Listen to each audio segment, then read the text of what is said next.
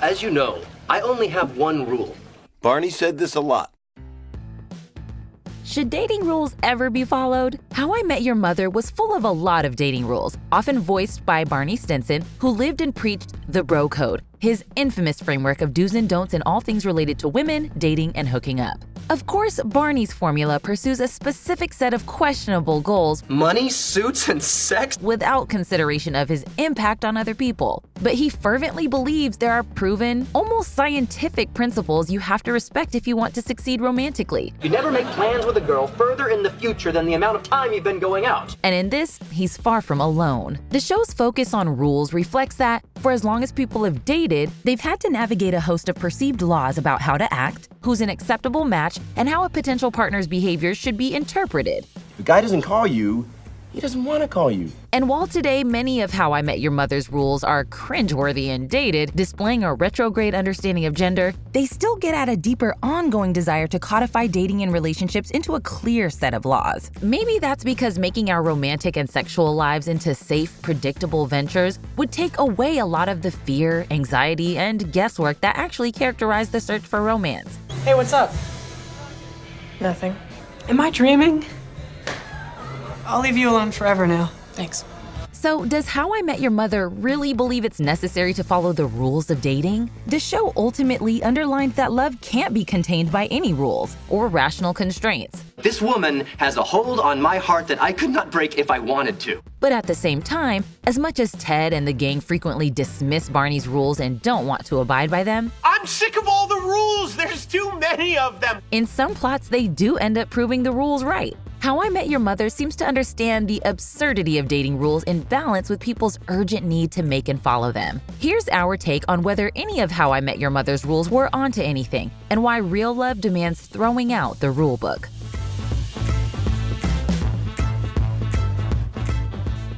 If you're new here, be sure to subscribe and click the bell to be notified about all of our new videos.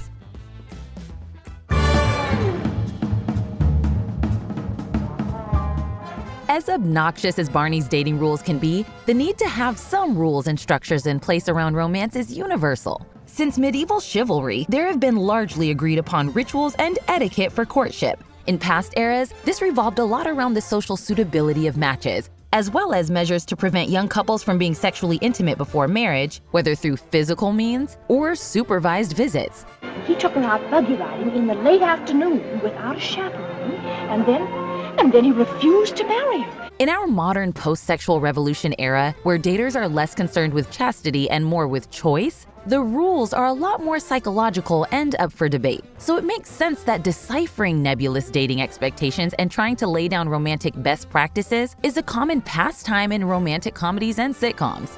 Not dinner, not necessarily on the first date, because halfway through dinner, you could be really sorry you asked them to dinner. Whereas if it's just a drink, if you like them, you can always ask them to dinner. The central premise of classic nineteen eighty-nine rom-com When Harry Met Sally is basically to question and eventually affirm a dating rule at its center. Men and women can't be friends because the sex part always gets in the way. And many beloved T V shows feature characters discussing rules in an attempt to determine the appropriate etiquette of a romantic scenario. A couple breaks up and they had plans to go to a neutral place. Who withdraws? What's the etiquette? Episodes of Sex and the City are often structured around the women debating or dissecting a particular dating rule or inquiry in the context of nineteen nineties and two thousands Manhattan. Are we simply romantically challenged, or are we sluts? Even if you look back to Shakespeare, As You Like It is centered on Rosalind's playful tests of Orlando's love for her through a series of evaluations and rules she secretly imposes on him.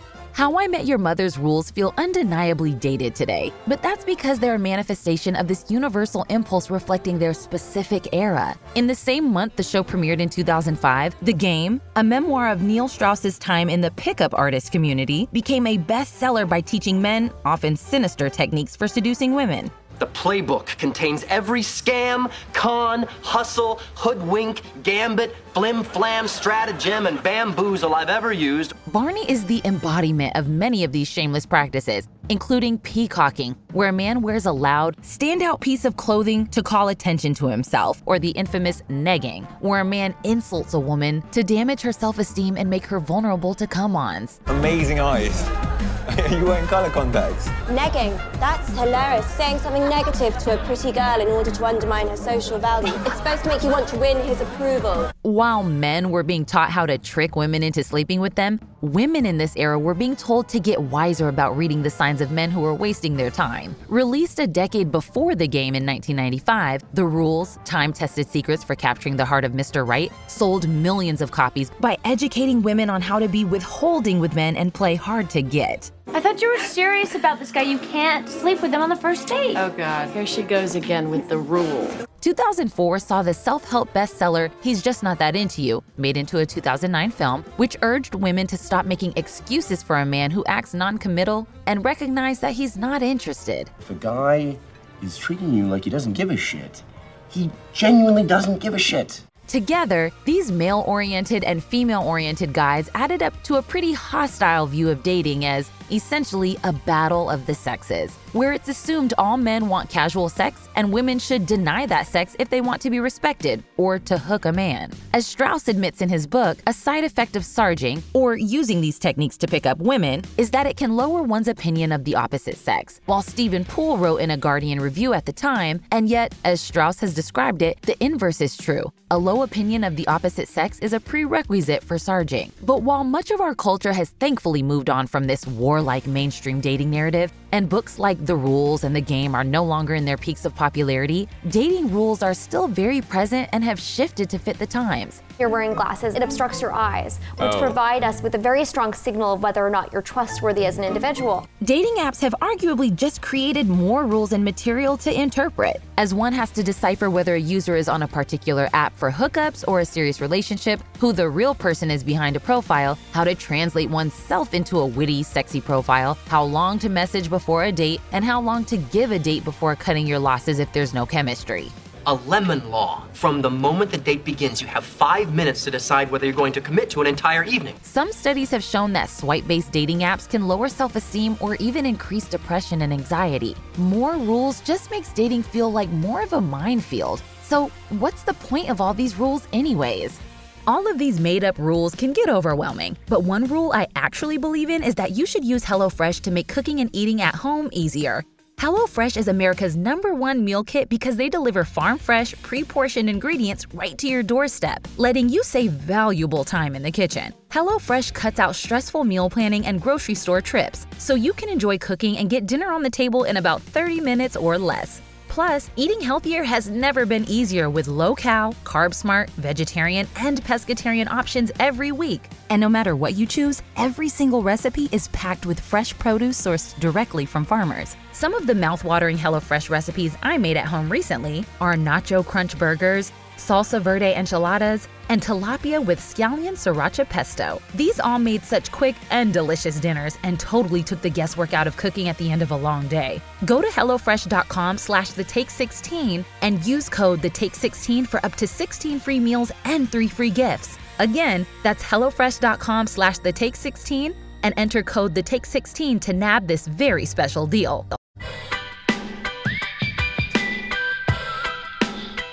It's no accident that, in a show that includes a lawyer in its cast and a lot of privileged people, How I Met Your Mother's rules take on a legalistic tone. You do realize that one out of every eight adult women in America is a prostitute. You just made that up. Withdrawn. It's as if they're laws that can be used to protect guys like Barney and legitimize behaviors that are clearly creepy when they're not predatory. Since Barney's rules primarily apply to men dating women, they tend to spend a lot of time dissecting and evaluating women, inflating the male ego and abdicating responsibility for actions.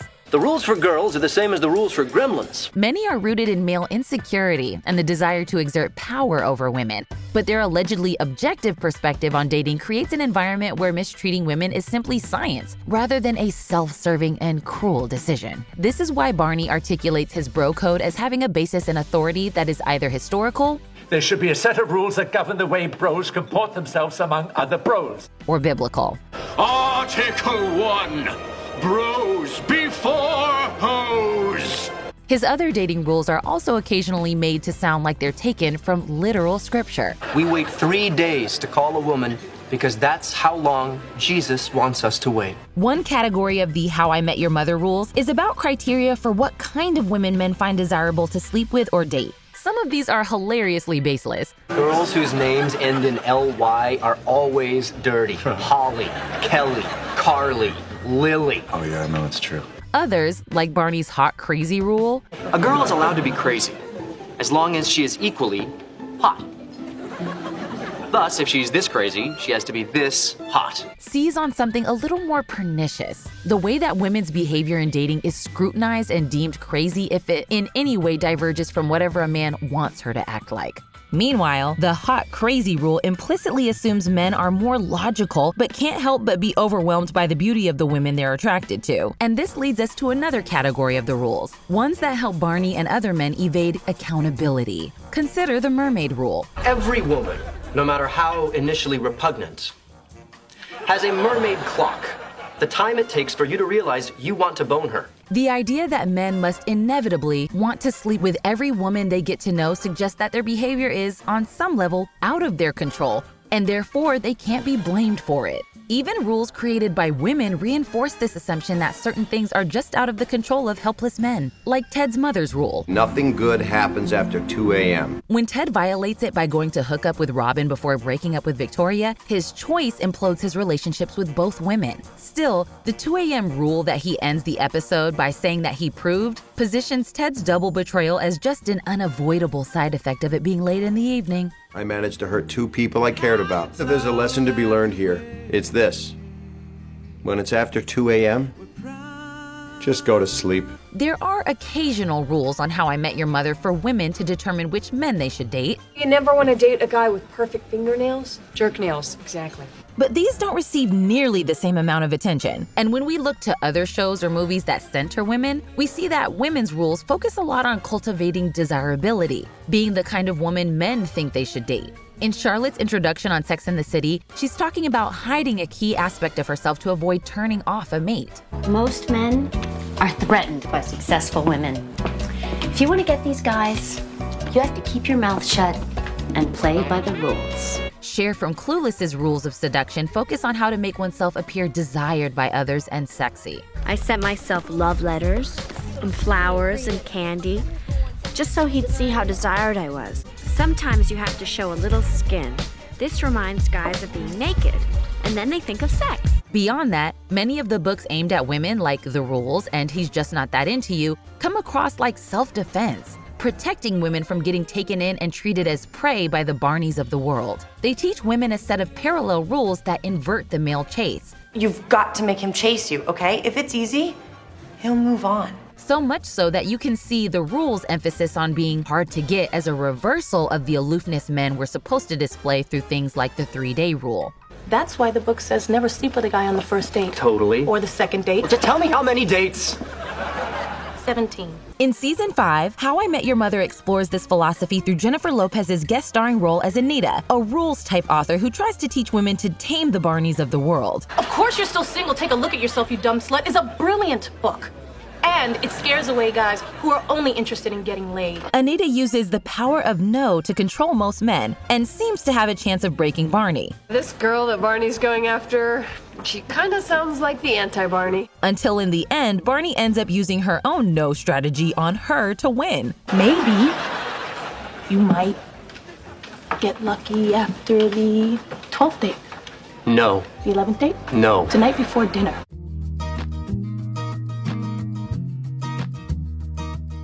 The show uses its most cartoonish character, Barney, to voice all these rules with an air of silliness and give the series deniability. But Ted, the show's protagonist, goes back and forth over how much to believe in them.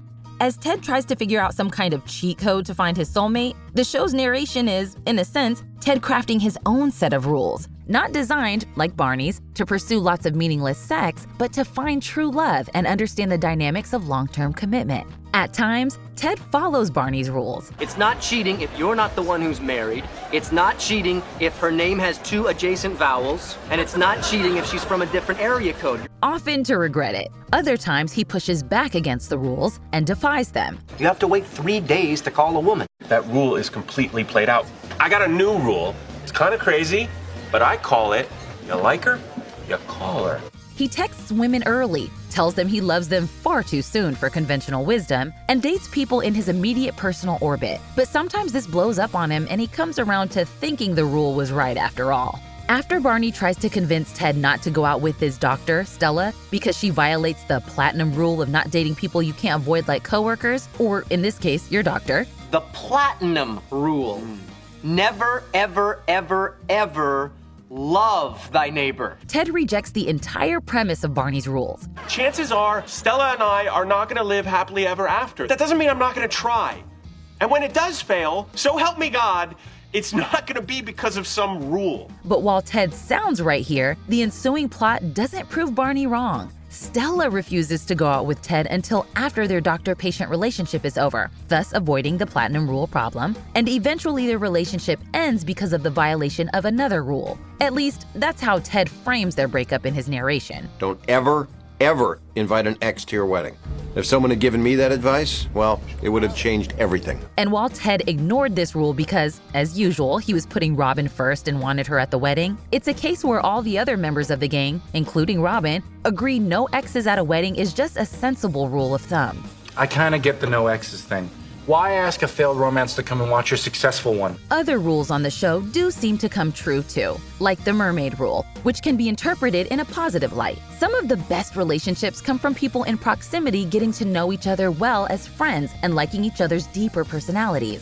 Think of Chandler and Monica, Harry and Sally, or a couple most people thought should have stayed together on How I Met Your Mother, Robin and Barney, who develop a romance after spending enough time together to appreciate just how much they enjoy and fit each other. What seems to be the trend on How I Met Your Mother, in other stories, and in real life, is that dating rules often do hold true for a while, only to fail in the face of a real connection. Because love doesn't really obey the rules. Charlotte has to let go of her meticulous checklist of ideal qualities in a man when she finds herself drawn to her divorce lawyer, Harry, who is almost the opposite of her theoretical Prince Charming and picture-perfect first husband, Trey. Harry was bald and he talked with his mouth full. But I loved him anyway. But eventually, she does have the type of fairy tale romance she always wanted. It's just with a bald, hairy, non-wasp man she slept with before they actually went on a date. In Clueless, when Cher realizes she likes Josh, she doesn't know how to act because she'd feel weird putting on some artificial show for him. Ordinarily, I'd strut around him in my cutest little outfits and send myself flowers and candy, but I couldn't do that stuff with Josh. But this is precisely why they belong together, because he knows and loves her as she really is. The main characters of How I Met Your Mother are convinced by the rules in a number of plots with love interests who aren't the one, but go on to frequently break them when it comes to their true love. This is what Ted articulates in the Three Days Rule episode. His love plot with Holly basically proves Barney's rule right, in an inverted way. We should get married. That's it, we're totally going to Brazil together. In the end, I didn't need to wait three days. But Holly really, really did. But Ted adds that when it comes to his soulmate, he did throw out the rule. When I got your mother's number, I called her right away. We see the same thing happen when Lily returns to Marshall in season two, episode seven. The episode where Barney puts forward the crazy eyes as grounds for Marshall to reject his date, Chloe. Ted says she has the crazy eyes. What's that? Uh, apparently a thing women have that guys can see, and it tells them that the girl's crazy. By the end of the episode, Lily displays full crazy eyes, but it doesn't matter because the power of love is greater than any rule. You have crazier eyes than anybody that I have ever met. I've missed you so much. Moreover, the central rule Ted believes in about the friend group's ideal couple, the olive theory. The olive theory is based on my friends Marshall and Lily. He hates olives, she loves them. And in a weird way, that's what makes them such a great couple. Perfect balance. Turns out to be inaccurate. Lily, I like olives. We'll make it work.